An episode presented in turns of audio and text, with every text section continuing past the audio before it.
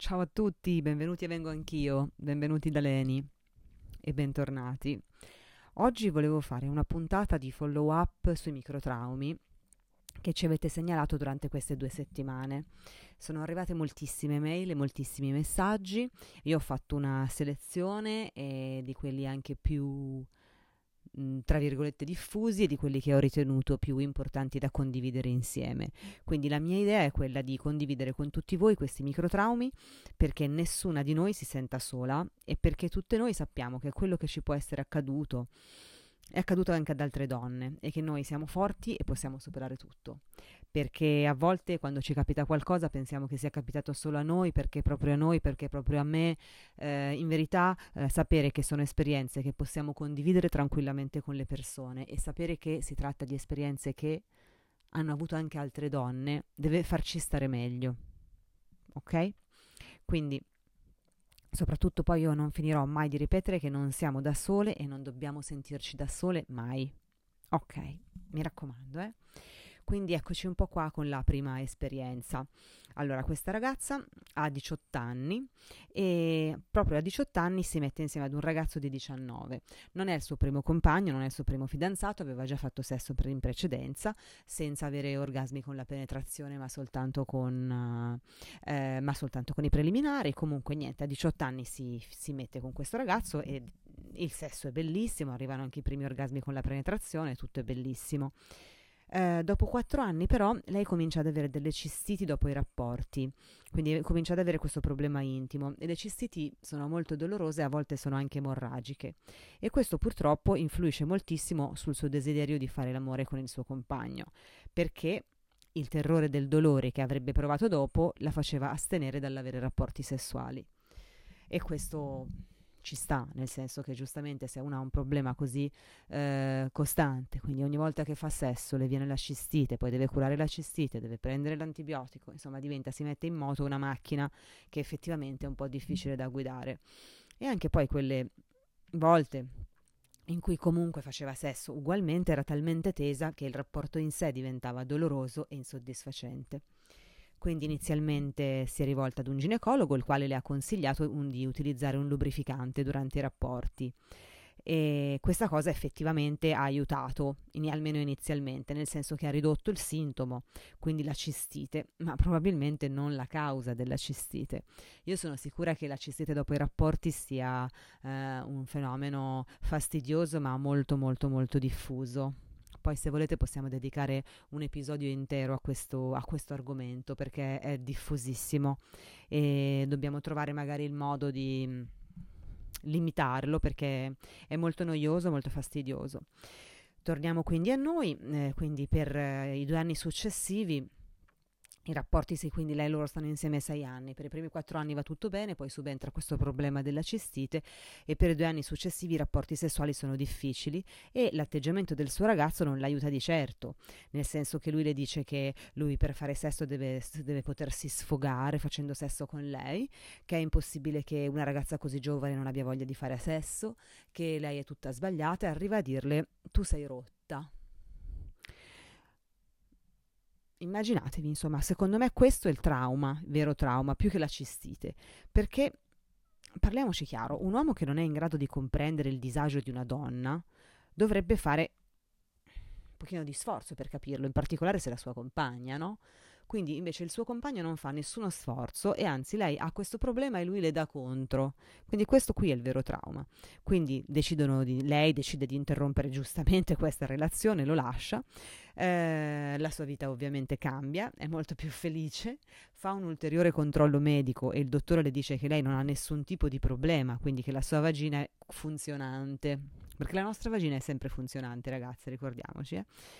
E che quindi il problema, lei può assolutamente fare sesso con quello che assolutamente può fare sesso quando vuole con chi vuole, nessun problema, lei non ha un problema fisico, che questo deve essere chiaro, può fare sesso con la penetrazione senza nessun problema. Quindi Cosa capisce questa ragazza? Che la sua vagina si era accorta prima di lei che quella persona non andava bene. Ed effettivamente era così, perché poi successivamente ha avuto altri due partner con cui ha eh, fatto un sesso bellissimo, ha raggiunto l'orgasmo ed è stato, un, è stato un sesso sereno, lei è stata bene con se stessa e con il suo corpo. Quindi il problema lì era proprio loro due, loro due avevano smesso di funzionare. Quindi mi raccomando, non addossiamoci mai responsabilità che non sono nostre e soprattutto non accettiamo mai critiche o commenti offensivi su di noi o sulla nostra sessualità, mai. Mai. Care amiche, perché non va bene, perché non, non, cioè possono subentrare dei problemi, ci si impegna per risolverli, ma addossarli all'altro o all'altra? No non si fa. E se uno dei due, come è successo a questa ragazza, in particolare il suo compagno, non l'ha minimamente aiutata, anzi la screditava per un problema che lei aveva, interrompere. Interrompere perché quella persona non va bene. Non va bene. Quindi sono sicura che questa esperienza è condivisibile con tantissime di voi. Passiamo ora ad un'altra esperienza di un'altra ascoltatrice. Allora, questa ascoltatrice ci ha raccontato che lei ha conosciuto questo ragazzo e fin da subito capisce che c'è una certa alchimia, come la definisce lei. Lei definisce io sento con questo ragazzo c'è fin da subito una certa alchimia. Eh, al momento però di fare sesso, si, con- si trovano, al momento di fare sesso lui ha dei seri problemi a mantenere l'erezione cioè un po' la mantiene, poi no, quindi alla fine di fatto il rapporto non si conclude né per lei né per lui. E fino a qua non ci sarebbe nessun problema, nel senso che è una cosa che può succedere, normalissima. che problema c'è? Ci si ride sopra, anzi, è come una cosa normale, insomma. Invece, che succede? Lui va a raccontare questa cosa ai suoi amici come se la colpa fosse stata di lei. Quindi, se colpa, come se la colpa di questo temporaneo blackout suo, chiamiamo, fosse stata colpa di lei, della partner. Questa cosa l'ha ovviamente fatta sentire molto vulnerabile, anche perché poi lui chissà cosa avrà raccontato ai suoi amici. Quindi, allora, qui mi sento di darvi un consiglio. Bisogna sempre stare attenti, perché il sesso è fatto di equilibri sottili e quindi ci vuole sempre rispetto assoluto. In questo caso il ragazzo in questione ha avuto un problema. Il problema l'ha avuto lui. Si può risolvere. Cioè, è un non problema. Però ci si sorride e si va avanti senza dare troppo peso alla cosa. Questo è il consiglio che io vi do. Si riprova un'altra volta e tutto andrà bene. Sicuramente non si dà la colpa alla partner screditandola con gli amici, perché questo è un trauma. Questo non si fa. Questo ragazzo ha sbagliato e ritengo che anche questa mm, questa esperienza sia condivisibile con tantissime di voi, perché chissà quante volte noi ci siamo sentite la causa di una mancata erezione. Oddio sono brutta, oddio sono grassa, oddio ho sbagliato, oddio cosa ho fatto. In realtà invece mm, l'assenza di erezione può dipendere da mille fattori, ma anche mm, poco importanti e quasi mai è colpa della donna, diciamo. Quindi non preoccupatevi, cioè non, non è, è, un non problema, è una cosa che può capitare, come può capitare anche noi di non lubrificarci ogni tanto, cioè non diamo troppo peso a questa cosa. Quindi, mm, ok, sono sicura che anche questa cosa vi ho tirato su un po' il morale su questo argomento. Adesso c'è un'altra testimonianza, questa è un po' più, è molto profonda, diciamo e ehm, ho deciso comunque di, deciso di parlarne proprio per questo motivo. Questa ragazza, questa nostra amica, dopo aver perso il suo papà improvvisamente in piena adolescenza, quindi poi con tutto ciò che ne è conseguito in famiglia, la mamma che ha dovuto gestire un fortissimo stress, una depressione, delle difficoltà economiche, i nonni poi che magari diventavano un po' più anziani e che quindi potevano essere poco d'aiuto. Ecco, in questa situazione la nostra amica per 12 lunghi anni ha ritenuto eh, di, che farsi una sua vita, che avere una vita propria, avere un ragazzo, fare sesso, sarebbe stato un, iltra- un, intralcio, un intralcio alla sua vita familiare, di cui si sentiva in qualche modo responsabile. Quindi pensate, questa ragazza per 12 anni ha rinunciato alla, alla sua vita, diciamo, intima perché sarebbe stata, la, la vedeva come un, un, di più, un fardello in più da trasportare in questa difficoltà, in questa vita difficile che stava vivendo. Questo fino a quando, attorno, insomma, nei suoi 20, forse attorno ai 24-25 anni, prende coraggio e va a vivere da sola. Lei a 20, fino a 25 anni non aveva mai fatto sesso e a quel punto si sblocca, decide che sì, che è pronta per avere un rapporto fisico, quindi su un'app di incontri conosce questo, questo ragazzo con cui si frequenta per un mese, con cui fa sesso e del quale si invaghisce un po' perché comunque mh, mm, lui eh, le racconta un po' di cose, mh, mm, nel senso si, si, crea un po' quella dinamica un po' di, di, di, coppia così e lei si invaghisce di questo ragazzo. Nonostante tutto questa storia finisce dopo circa un mesetto e lei ehm, ci rimane molto male, molto molto male. A quel punto lei che fa? Dice, una volta che si riprende da questa cosa, dice che arriva alla conclusione che ciò che desidera non è un fidanzato, come di fatto le consigliano la sua psicologa e le sue amiche, ma lei vorrebbe un uomo con cui fare sesso, rilassarsi e potersi lasciare andare, magari bravo nei preliminari. Questa cosa bravo nei preliminari sono molto d'accordo con la nostra amica. Quindi quello che io mi sento di dire a questa ragazza, quello che mi sento di consigliarle, eh, è che ha superato talmente tante cose brutte e difficili da sola che ce la farà anche ad ottenere ciò che vuole da questo punto di vista, perché chi ha sofferto tanto è anche tanto tanto forte. Quindi lei, come tante altre ragazze che sicuramente sono nella sua situazione, avrà ciò che desidererà perché è una cosa molto diffusa, soprattutto per noi donne, eh, quando abbiamo un problema in famiglia, mettere quello al primo posto e rinunciare completamente a noi. È una cosa che è umana, però amiche cerchiamo di non, di non farlo, non rinunciamo mai a noi, perché poi una volta che abbiamo rinunciato, abbiamo rinunciato, ok? E non facciamolo più anche se siamo state, perché le siamo noi donne che siamo programmate per dare, dare, dare. Si può dare, dare, dare anche senza rinunciare a noi stesse. Me lo promettete? Andiamo avanti. Eh, ora passiamo ad un'altra storia. Questa nostra ascoltatrice, ecco, questa è una storia, quasi questo è un microtrauma, ma questo forse proprio è un, un trauma, un, un, tra, un, traumino. Lei quando era mm, piccola, quando aveva circa 6 o 7 anni, eh, le era capitato di passare dei pomeriggi a casa di, una, di un'amica, un po' più grande di lei. Uh, lei aveva la, l'amica più grande ne aveva circa 10. Questa amica eh, metteva delle videocassette erotiche e le chiedeva di toccarla e di baciarla. Per intenderci, eh, le chiedeva di masturbarla e di praticarle del sesso orale. Lei era solo una bambina, quindi obbediva e faceva. Ovviamente per anni eh, questa nostra amica ha tenuto nascosta questa cosa perché si vergognava, perché comunque è una cosa che non vai giustamente, cioè umanamente non vai a raccontare, anche se in realtà sarebbe il caso, ma non, è, ha perfettamente senso che lei non l'abbia mai raccontato. Uh, fino a quando è diventata una, una, giovane donna, una donna adulta, o dopo dopo i suoi vent'anni, attorno ai 23-24 anni, eh, ha deciso di, di parlarne. E che le succede? Si scontra con il fatto che le persone a cui l'ha detto sembrano non dare importanza alla cosa.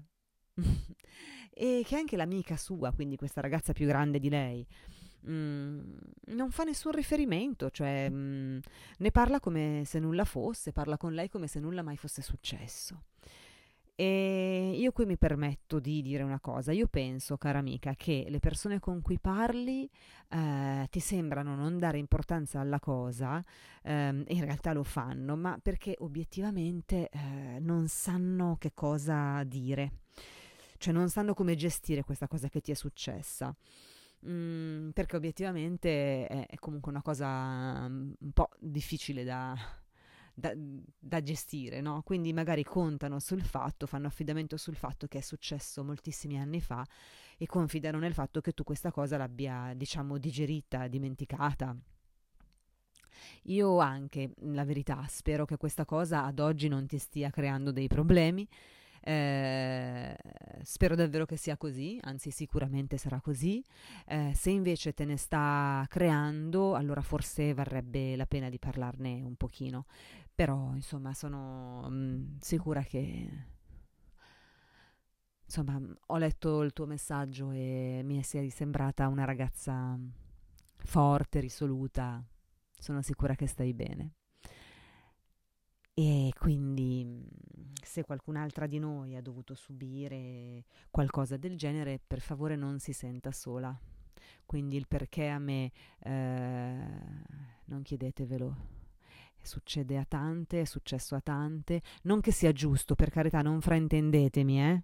Io sto dicendo che non dovete sentirvi sole, non il fatto che sia successo a molte persone significa che non sia una cosa importante, è una cosa importantissima.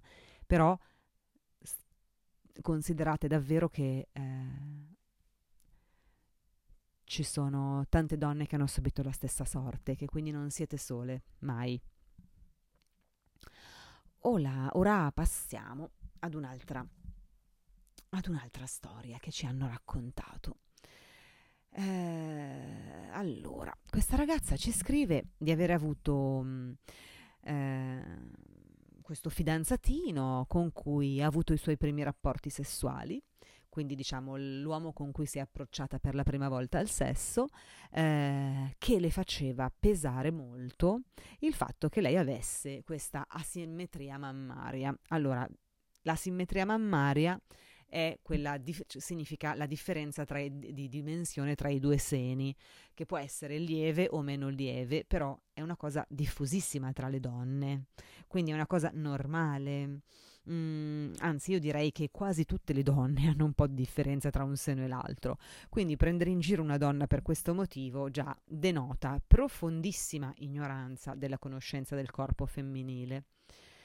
E però questa cosa per lei è stata mm, fonte di disagio, l'ha fatta sentire molto a disagio e anche per molto tempo. Quindi, mm, se ci sono dei ragazzi in ascolto, eh, io vi chiedo, per favore, non fate queste cose perché poi ehm, voi magari non ci pensate, ma in verità le donne sono sensibili e mh, mm, minare l'autostima di una donna è una cosa sbagliatissima, non va fatta. Voi magari non ve ne rendete conto, lo fate con leggerezza, ma questa leggerezza scava una cicatrice, diciamo, nella, nella donna a cui viene detta, che poi è difficile da rimarginare e da suturare. Mi raccomando, eh ragazzi, non lo fate. Andando avanti sempre con la storia di questa nostra amica, eh, sempre lo stesso fidanzatino, eh, le diceva che insomma lei non era abbastanza eccitante per lui, che lei era un tronco di legno.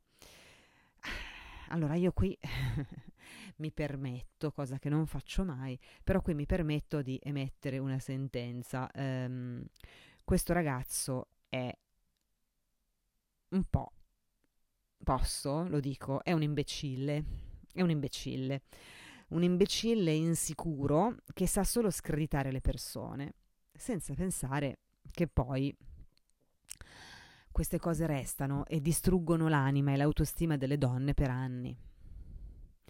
Perché questa ragazza eh, sono tre anni che non ha rapporti sessuali, un po' perché magari non ha trovato ancora qualcuno che le piace, sicuramente, eccetera, ma un po' anche perché si sente così minata nella sua autostima che non riesce nemmeno ad individuare in quel ragazzo, in quella persona, una, un potenziale amante, un poten- una potenziale persona con cui fare del sesso.